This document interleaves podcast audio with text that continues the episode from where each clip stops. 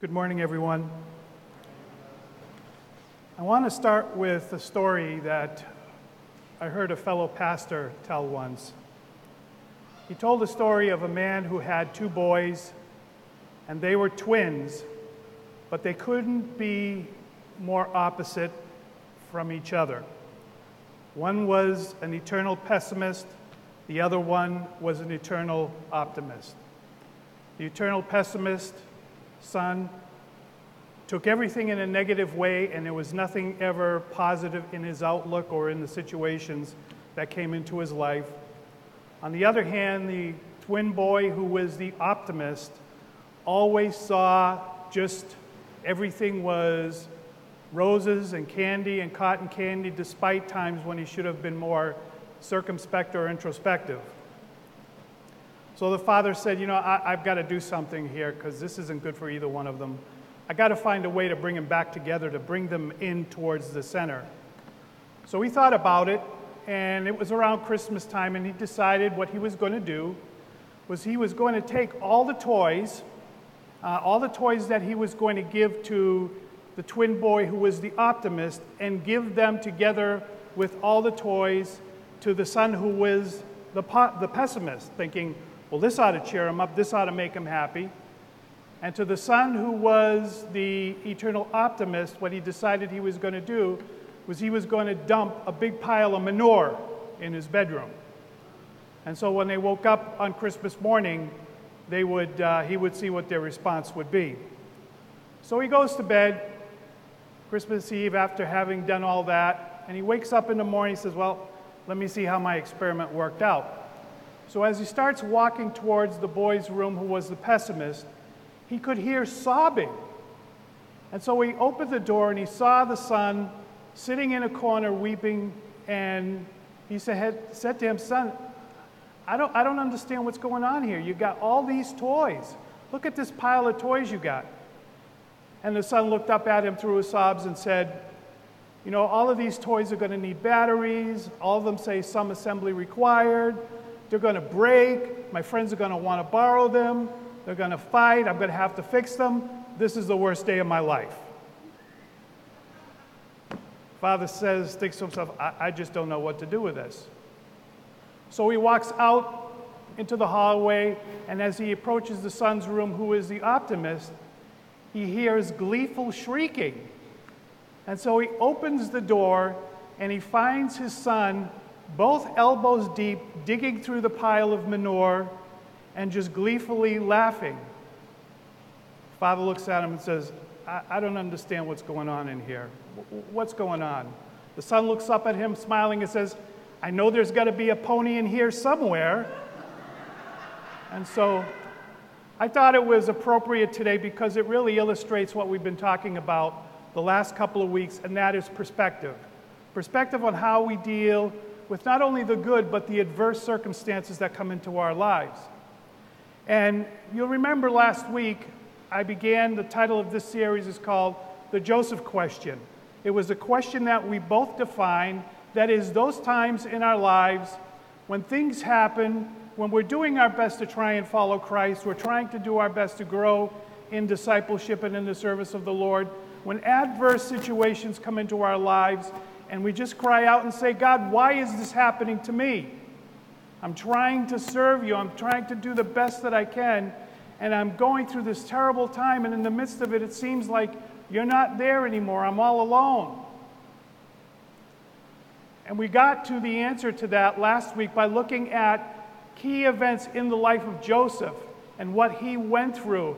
A righteous man who went through many difficult situations. Most of us would collapse would give up all hope if we went through the similar situations and the betrayal that Joseph went through during the course of his life. So we, we looked at that, we spent a significant amount of time, we spent enough time looking at that, and we came down with these two reasons why God had allowed those circumstances to come into his, his, his particular life and why he allows those circumstances to come into our lives. Number one, to mold him and us into the person that God has destined us to be. Remember last week I used the metaphor of the puzzle. It's like before the foundation of the world, and, and the scriptures actually teach this. If you're not familiar with it, I urge you to go search out the scriptures, and you'll see that God had an idea of you before the foundation of the world on who you would be, what, the, what your lifespan would be, what your occupation would be, what your part would be in the church of Jesus Christ. And in time and space, He brings you forth and He will mold you into who He has destined you to become. And it's like fitting pieces of a puzzle into place to get you to where God has destined you to be. And sometimes those pieces, when they fit into our lives, they have sharp edges and they hurt.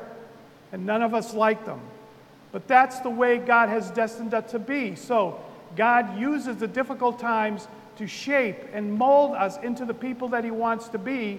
And the second reason is we don't often consider this. Sometimes the adverse and the difficult situations come into our lives, come into our lives not just for us, but for the benefit of those around us as well. And so that's where we kind of ended up last week. And I said, in the light of that, of those answers, what we would be looking at today is basically the issue of perspective what our attitude and response should be in light of the answers that we received last week by studying the scriptures, particularly the life of Joseph. So we're going to start today with two passages. We're not going to just dissect each passage, we're just going to be looking at essentially two words that emerge out of these two passages of Scripture. And that's going to be the basis of our study today and will give us an answer as to what our response and attitude should be. The first one is found in 1 Peter chapter 1, starting at verse 3. We read, Blessed be the God and Father of our Lord Jesus Christ, who according to his abundant mercy has begotten us again to a living hope through the resurrection of Jesus Christ from the dead to an inheritance incorruptible and undefiled that does not fade away, reserved in heaven for you who are kept by the power of God through faith for salvation, ready to be revealed in the last time. In this you greatly rejoice, though now for a little while, if need be, you have been grieved by various trials, that the genuineness of your faith, being much more precious than gold that perishes, though it is tested by fire, may be found to praise, honor, and glory at the revelation of Jesus Christ, whom having not seen you love, though now you do not see him, yet believing, you rejoice with joy inexpressible and full of glory, receiving the end of your faith, the salvation of your souls. And so I just want to focus there in that passage on that one word, rejoice. It is told to us that in the midst of trials, we are to rejoice. Now, that word rejoice comes from a Greek word which essentially means to be glad, as to jump for joy. So, not only is that unusual, but what's even more unusual is in the voice that is listed in the Greek. It is telling us that when you find yourself in the midst of these times, when we find ourselves here, we are to make ourselves jump for joy. Well, that's difficult. Well, then, the second passage is James chapter 1, verses 2 to 4. My brethren, count it all joy when you fall into various trials, knowing that the testing of your faith produces patience. But let patience have its perfect work, that you may, perfect, may be perfect and complete, lacking nothing. The Greek root for that word joy in that passage actually means a calm delight, a calmness. So when you string those two words together, as we'll see in a few moments, what we're actually looking at there is a spectrum, is a, a trajectory, a moving from one place to another place in our perspective, in the way that we deal with the difficult situations that God providentially brings into our lives. Okay. Some initial thoughts about this. I thought about this, and you know, over the years I've thought uh, about this. I'm, you know, not someone who has not gone through their fair share of hardships, just like everybody else in the world. But when you take what these two passages are saying at face value, it seems absurd. Who can jump for joy? Who can be calm when they receive a diagnosis of an incurable disease? or when you lose a loved one, or when you lose your livelihood, or all of the spectrum, the kaleidoscope of the difficult situations that come into our lives. Yippee! You know, in, in October of 2021, I was like, yippee! I had a heart attack. You know, and, and, and, and in that moment, in that moment is, is where this action takes place, right? So on the surface, it seems an absurdity to think that in the difficult times in life, we should not only have a calm delight, but as we come to understand it, we should jump for joy that God has brought that into my life. Just a moment of honesty here with you. Pastor Roman can testify to this. Shortly after I had the heart attack two years ago or a year and a half ago, I said to Roman, uh, that the next time I preached, I was going to entitle my, ser- uh, my service, the message, um, The Good Gift of a Heart Attack. The Good Gift of a Heart Attack. And as I thought about it and as I experienced the aftermath, even though I knew that theologically to be true, I would be disingenuous if I actually ever came up here and said that I enjoyed every moment of it or that every moment of it I was dealing with in the right way. It wouldn't have been true. So I never gave that message. I just shut up about it. But the idea of joy and rejoicing seem absurd. And the second point the ideas of joy and rejoicing are subjective, not objective terms. Subjective means based upon or influenced by a person's feelings, taste, or opinions. Let me give you an example. How many in this room get joy out of watching the TV series Downton Abbey? Raise your hand. Okay, right? So there's a whole bunch of you who don't. How many of you in this room get joy out of owning cats? You see, I get no joy out of cats, being honest with you, right? But I do get joy out of watching Downton Abbey. So you see, it's a subjective term, right? Objective means it's something provable, measurable, it's quantifiable. For example, what does a pound of joy look like? Can anybody tell me what a pound of joy looks like? What does a cup of joy look like? Some of you may see coffee. Someone may see wine, or someone may say something else, whatever. The idea being is it's subjective, it's not quantifiable. Now, here's the hard part. And to boot, the injunction to be joyful during these times is not a suggestion by God, it's a command in the scripture. We are commanded during difficult times in our lives to bring ourselves to a place of joy. Okay, so how do we figure this out? Well, I, I thought about this. I said, I, I can sense in my spirit what God's word is saying here, but how do I communicate this to other people? So I started looking around and I needed some sort of framework from which to, to dive into this topic with y'all. So uh, I, I was hunting around the internet and I came upon this quote out of all places, the Stanford Dictionary of Philosophy. And uh, bear with me as I read this short quote. Is it up there? Nope. There it is. Okay. The New Testament features in varying degrees of prominence a number of attitudinal, that's attitude, phenomena that in modern parlance would be called emotions and practices in which emotions are expressed joy and rejoicing, gratitude and thanksgiving, remorse or regret and repentance, compassion, anger, fear, sorrow, envy, pride, shame, content, and others.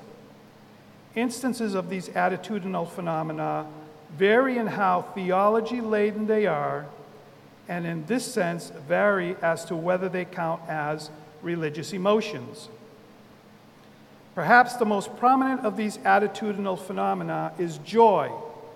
It is especially prominent in the writings of the Apostle Paul, who includes joy in his list of the fruit of the Spirit in Galatians 5:22 and 23. The idea seems to be that when joy is a fruit of the Spirit, it is about what God has done, God's identity or attributes, or the believer's relation to God. That is, the content of the joy is a theological belief. And they close this with saying, strikingly, the object of joy sometimes includes suffering. So, what are the two takeaways from this, from this quote? Number one, that a person's response is dependent upon their theological understanding. And number two, this joy, the joy that is talked about here, is a specific fruit of the Holy Spirit. What does that mean? What are the implications of that? Number one, as I said, joy is subjective, it's based upon a person's influence and experience. The type of joy that is being commanded in the scripture is different from the common conception of joy in these ways. Ready? Number one, it's enabled in the believer by the Holy Spirit's indwelling. The type of joy that is being talked about in the scripture is something that comes as an enablement of the indwelling ministry of the Holy Spirit. In Galatians 5:22 we read, "But the fruit of the Spirit is love, joy, peace, long suffering, kindness, goodness, faithfulness, etc., etc. Number two, because it is a specific gift of the indwelling ministry of the Holy Spirit, it is impossible for anyone who is not in Christ. They can't experience this kind of joy.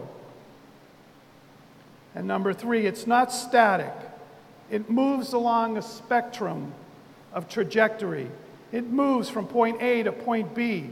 It can both expand and contract depending upon your perspective, which will be based upon your understanding of Scripture and the closeness of your walk with Christ.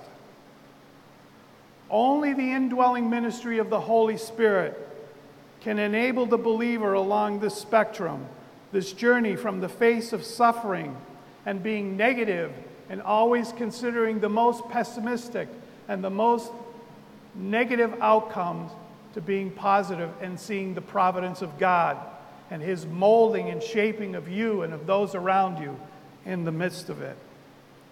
So there it is. I just gave you basically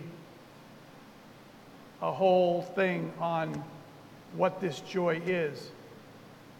But what does it look like in real life? What does this look like, this movement from being negative, when negative things happen in our lives, to being joyful to the point where we are actually happy because it ends up being proof of sonship and proof that God is intimately involved in our lives. Well, I think I found at least one example. The book of Psalms is full of them from front to back. But I found one clear example in Psalm 73, which was written by a man named Asaph. Who is Asaph? Well, Asaph was a music leader in the temple worship system. He composed 11 psalms, all of them uh, with a negative tone, by the way. And he's also listed as a prophet in 2nd chronicles 29 and verse 30 so he penned this psalm and I asked Jacob to put it up in the New Living Translation because the New Living Translation really captures the essence of what's going on here. And you can clearly see the decided shift at the point in which God intervenes and begins to change his outlook, to change his perspective. So in Psalm 73, I'll read the psalm and then I'm just going to make a couple of comments on it and then we'll move on. Truly, God is good to Israel, to those whose hearts are pure. But as for me, I almost lost my footing. My feet were slipping, and I was almost gone. For I envied the proud when I saw them prosper despite their wickedness. They seem to live such painless lives. Their bodies are so healthy and strong. They don't have troubles like other people. They are not plagued with problems like everyone else. They wear pride like a jeweled necklace and clothe themselves with cruelty. These fat cats have everything their hearts could ever wish for. They scoff and speak only evil. In their pride, they seek to crush others. They boast against the very heavens, and their words strut through the earth, so that the people are dismayed and confused, drinking in all their words. What does God know? They ask. Does the Most High even know what's happening? Look at these wicked people, enjoying a life of ease while their riches multiply. Did I keep my heart pure for nothing? Did I keep myself innocent for no reason? I get nothing but trouble all day long. Every morning brings me pain. If I had really spoken this way to others, I would have been a traitor to your people. So I tried to understand why the wicked prosper, but what a difficult task it is. Then I went into your sanctuary, O God, and I finally understood the destiny of the wicked. Truly, you put them on a slippery path and send them sliding over the cliff to destruction. In an instant, they are destroyed, completely swept away by terrors. When you arise, O Lord, you will laugh at their silly ideas as a person laughs at dreams in the morning. Then I realized that my heart was bitter and I was all torn up inside. I was so foolish and ignorant. I must have seemed like a senseless animal to you. Yet I still belong to you, and you hold my right hand. You guide me with your counsel, leading me to a glorious destiny. Whom have I in heaven but you? I desire you, you more than anything on earth. My health may fail, and my spirit may grow weak, but God remains the strength of my heart. He is mine forever. Those who desert him will perish, for you destroy those who abandon you. But as for me, how good is it to be near God? I have made the sovereign Lord my shelter, and I will tell everyone about the wonderful things you do. You notice how verses 1 through 16 in that psalm, his views are decidedly negative. He's saying very clearly, you know, I'm, I'm suffering, I'm in trouble, I wake up in the morning, I'm in pain, and, you know, even through the night, all trying to figure all this stuff out is troubling me. And he says, Have I have I cleansed my heart in vain? Have I been following you in vain? When I look at when I look at those who do not follow you, everything seems to be good, going good for them, but for me, all of these negative things keep happening. So his perspective is decidedly negative. But I, let me ask you, at what point did his perspective change from one that was earth based and time based and physical based to one that was heavenly based and eternally based. At which point did his perspective shift? Anyone? Say it loud. When he took it to the Lord, when he took it to the Lord, he was experiencing in that moment. I tried to understand why this was so troublesome for me.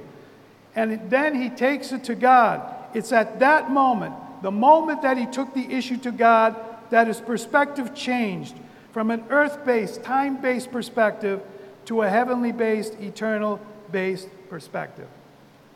We've all been to this place. With some, it manifests as fear. With some, it manifests as anxiety. You know, negative circumstances come, right? Your health is gone, your job is gone. Maybe you've had a relationship blow up on you that you didn't see was coming.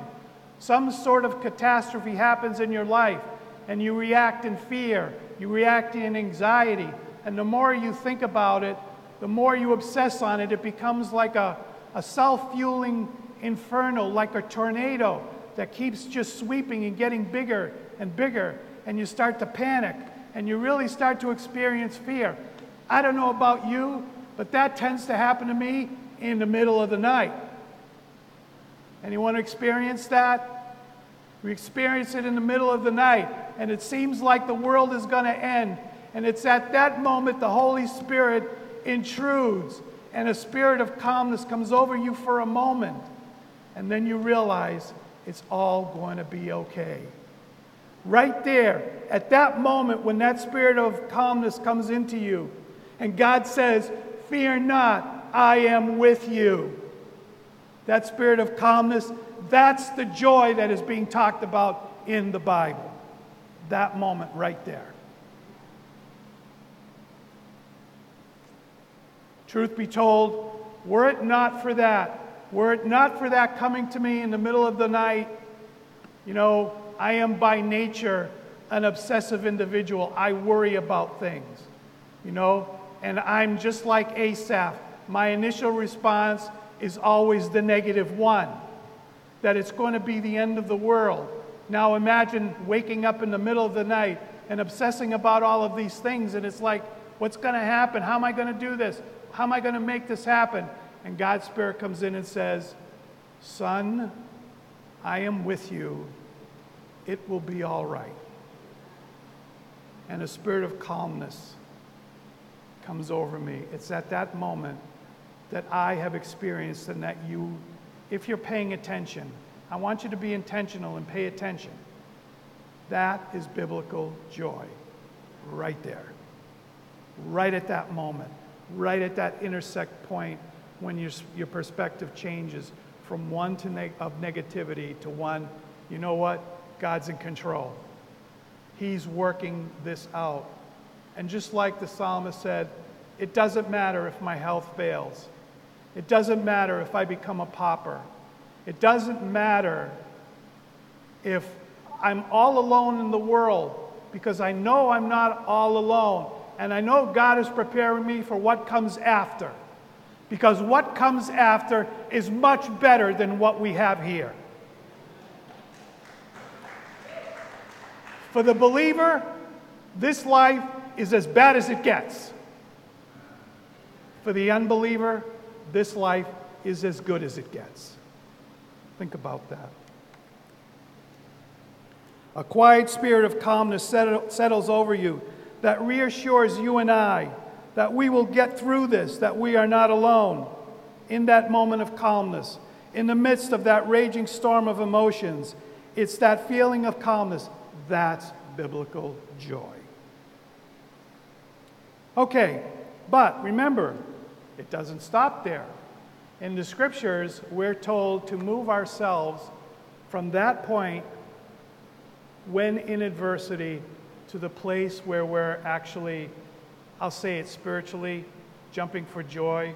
I'm not a person who likes to physically jump much, right? So I'll do spiritual jumping, you know. So, how do we get there? Well, this is where it requires a theological understanding and awareness, which means being familiar with the Holy Scriptures. Believer, it won't happen apart from the Holy Scriptures. This is, this is how the Holy Spirit works in those moments of darkness, is he brings the Holy Scriptures to mind, right? That's why you memorize Scripture. That's why you, you know, uh, I, I think over the last year and a half, I've listened to sermons on Romans 8 28 to 29 probably 30 times. It seems like almost once a week, you know. It's the scriptures, you know, it's the scriptures that the Holy Spirit uses to induce calmness in my spirit and a remembrance in the midst of the storm that I am not alone, that God is with me. He's leading me through this valley. You know the 23rd Psalm, yea, though I walk through the valley of the shadow of death, I will fear no evil why is that psalm always read at funerals? That psalm has nothing to do with death, it has everything to do with this life. Right now, God, the Good Shepherd, Jesus Christ, is walking us through this valley of the shadow of death. And in that valley, in this valley of the shadow of death, we need fear no evil. For you are with me, and your rod and your staff, your rod, which is unpleasant, and your staff, they comfort me. And he's leading us through this valley. So it requires an understanding of Scripture. You need to know something about the theological content of pain and suffering in the life of the believer. That's where we come back now to close this out in 1 Peter chapter 1 verses 3 and 9. Blessed be the God and Father of our Lord Jesus Christ who according to his abundant mercy has begotten us again to a living hope through the resurrection of Jesus Christ from the dead, to an inheritance incorruptible and undefiled that does not fade away, reserved in heaven for you. It's there, it's waiting for you. Nothing can take that away from you. You will get there. Who are kept by the power of God through faith it's God who is keeping you in, your, in the faith. You're not keeping yourself in faith. It's God who is keeping you in faith. So that faith can never depart from you. For salvation, ready to be revealed in the last time.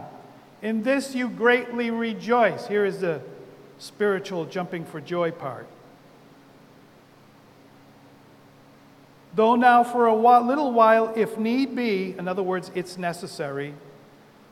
The English presents it as a contingency. It's not, it's a necessity. It's necessity. You have been grieved by various trials, right? Grieved by various trials, pressure, affliction, suffering, that the genuineness of your faith, being much more precious than gold that perishes, though it is tested by fire. That's how gold and silver and precious metals are refined. They're refined in the fire. You throw a, a slag of, uh, of gold or silver in, into a fire, and the, and the slag, the impurities float to the top and are skimmed off, and what you're left with is purity. That's theologically what difficulty, suffering, and trial means in your life and in my life and in lives of everyone who is in Christ Jesus. It's God refining us, God purifying us, God readying us for what comes after in eternity. That the genuineness of your faith, being much more precious than gold that perishes, though it is tested by fire, may be found to praise, honor, and glory at the revelation of Jesus Christ whom having not seen you love, though now you do not see him, yet believing, you rejoice with joy inexpressible, full of glory, receiving the end of your faith, the salvation of your souls. They play a necessary part in our lives. God controls them, He limits their extent. He uses them to bring those pieces of the puzzle together so that you will ultimately become, when you cross over into eternity, you will finally become the person who God has destined you to be. That's if you're in Christ Jesus. And then James chapter 1, verses 2 to 4, once again. My brethren, count it all joy when you fall into various trials knowing that the testing of your faith produces patience. But let patience have its perfect work, that you may be perfect and complete, lacking nothing. So, the testing of our faith by trials, by tribulation, it produces patience. And so, it's part of the process of God maturing his children so that when they cross over into eternity, to what's better, then they will be there. So, all right. Now, I don't know about you. So, when I'm going through a difficult time, I mean, I know my theology, right? I've been studying theology intently for better than 30 years now. So I know my theology. I know what the theology of pain and suffering, um, uh, the actual theological term is theodicy, the problem of pain, suffering, and evil in God's creation, right? I know all that stuff. I teach other people, other young pastors, all that stuff, right? But it's something else when it's part of your inner experience. It becomes when the pain and suffering and when the need to understand these things theologically and apply them to, my lot, to our lives, when it becomes personal, it becomes something else. So I don't know about you, but I know when I'm going through something, even though theologically I know that God is bringing it to pass for my life in a reason, and for that reason is the good, I'd like to know the specific why. Why is this particular thing? What is it that you want me to learn out of all of this, God? Right? That's where James chapter 1, verses 5 to 8 give us the answer of how to get there, right? So, this is the last Bible text for the day. We read in John chapter 1, verses 5 to 8 If any of you lacks wisdom, let him ask God. Now, this has to be considered within the context of the passage. And so, what James says here when you find yourself in this circumstance, Know, number one, that you will get through it, but also know that God has a lesson for you to learn here. Right? So, in that moment, when you do that, when you find yourself there, Lord, okay, I lost my job. I can't seem to find another one. I know you're in charge here. I know this is happening because you have willed it. But what is the lesson? What is the thing that you want me to learn about this? So you ask God Go to him specifically with the question. And look at what it says here in the text. Let him ask to God who gives all to all liberally and without reproach, and it will be given to him. But let him ask in faith with no doubting. For he who doubts is like a wave of the sea, driven and tossed by the wind. For let, let not that man suppose that he will receive anything from the Lord. He is a double minded man, unstable in all his way. So God promises specifically that when you find yourself in the midst of that and you ask God in faith, believing that He will answer you, Lord, what is it that you want me to learn from this? The promise of Scripture is that He will answer that prayer 100% of the time. 100%. I don't know about you, but I've put this to the test. I have put this to the test. And I have always gotten an answer. And I've always learned, sometimes more than others through the school of hard knocks, but I've always gotten my answer. So, to conclude these two weeks, God, why is this happening to me? To mold you and me into the people that He has destined you and me to become, to prepare us for eternity. Guys, we are eternal beings. God has given us eternity. And what comes after this is much better. You know, if you consider the sand on the seashore, that this time span here is just one grain of sand in a, she- in a seashore full of sand. So, to mold you and me into the people He has destined you and me to become, and potentially for the benefit of those around you. You know how you deal, moms and dads, with with uh, you know, young children, how you deal with adversity, how you deal with suffering in your lives. Your children are watching you, so it impacts them as well.